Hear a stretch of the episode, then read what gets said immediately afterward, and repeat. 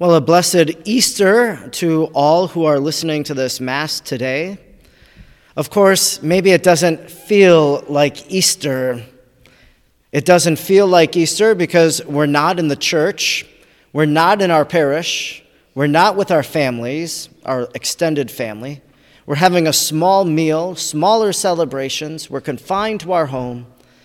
Maybe it doesn't seem like Easter as we've gone through Holy Week and as we went through the Triduum, we had Good Friday. Maybe today seems like Good Friday for all of us because it's a sad day that all of these things can't take place, that we can't visit our loved ones in nursing homes, that we can't be together as family. And maybe for us it seems like a Good Friday. But yet the calendar tells us it's Easter Sunday.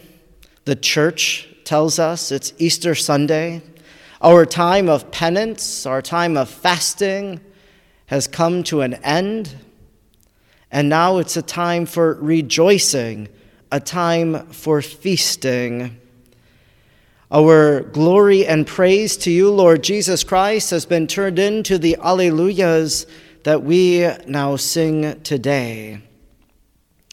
What is it about this Easter Sunday during the coronavirus outbreak, during our quarantine life? What can we take away from this Easter Sunday that is celebrated like none other in our lives before this, and please God, like none other after it?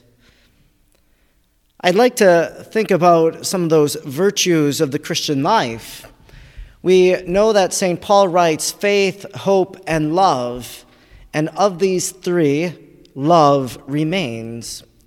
Faith, hope, and love are what we call theological virtues. They're virtues, the way in which we live our life, a good life, that are given to us, that are instilled in us by God at the moment of our baptism that God bestows faith and hope and love upon us. I think this Easter Sunday is a Sunday that requires faith. Of course, it requires faith in the very fact that we believe that wherever two or three are gathered, there God is present among them. And so here we are gathered through electronic means, through the radio. You are gathered with your family, and we believe that even though we're not in the church where the presence of Christ is reserved in the tabernacle, that God generates his presence among us. So we have that faith that God is with us wherever two or three are gathered. We have faith in what we've just heard, in the scripture readings that have been proclaimed.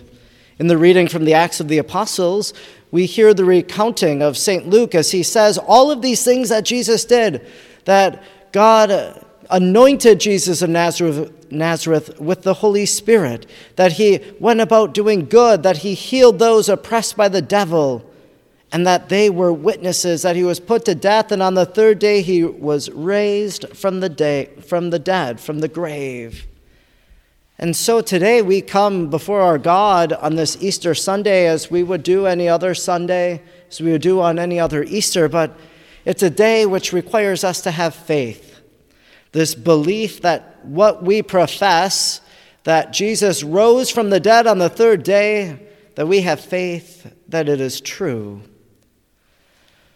During this coronavirus, then, what does the resurrection of Jesus, of Jesus coming forth from the grave, of that sealed grave that we heard about on Palm Sunday, what does it mean that Jesus comes forth from the grave for us in this time?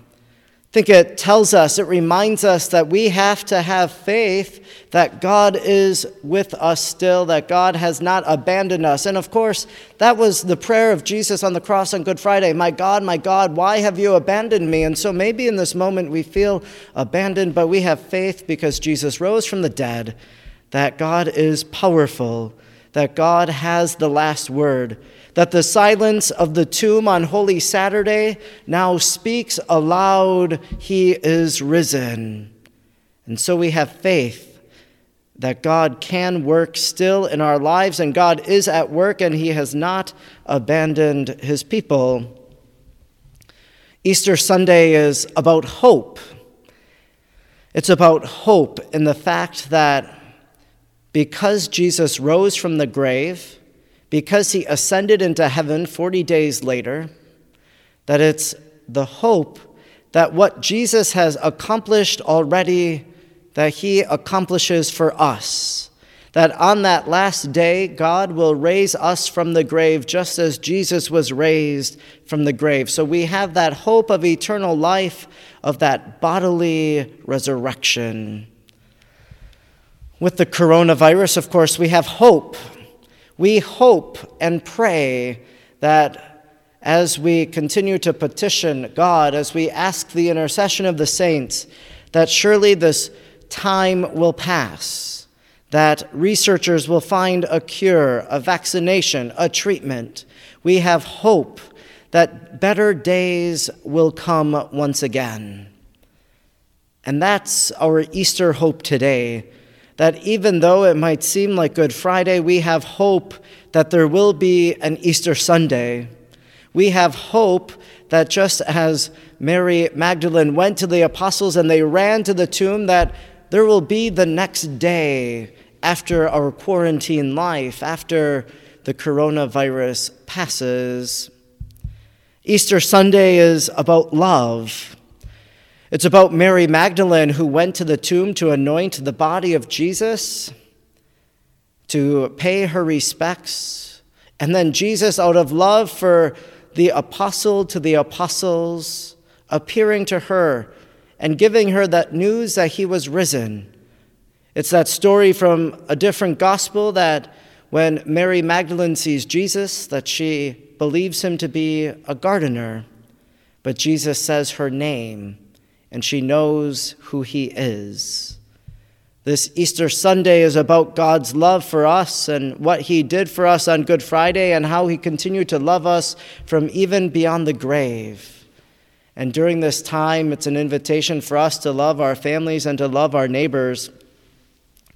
You know, the other thing about Easter Sunday, not only does it require faith, hope, and love, but Easter Sunday is about new life. That new life as Jesus emerges from the tomb that new life that he gives to Peter, who denied him, but then asks him three times, Do you love me?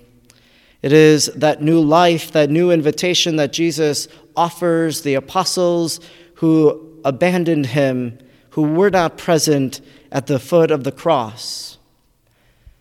There are signs of new life. Eggs of birds are hatching, flowers are beginning to blossom leaves are coming up on the trees. Easter is a sign of new life, and during this time of the coronavirus and the quarantine life we live, we know that there is new life that will come out of this. A new life for our families as they've spent time with one another, enjoying the company of each other, of slowing down just a little bit, that there is new life that will come from all of this. There is that new life in the sense of appreciating things that we took for granted. That new life that Jesus offers us every time when we came to Mass to receive the Holy Eucharist. And so, that new life that Jesus continues to promise us when this all comes to an end.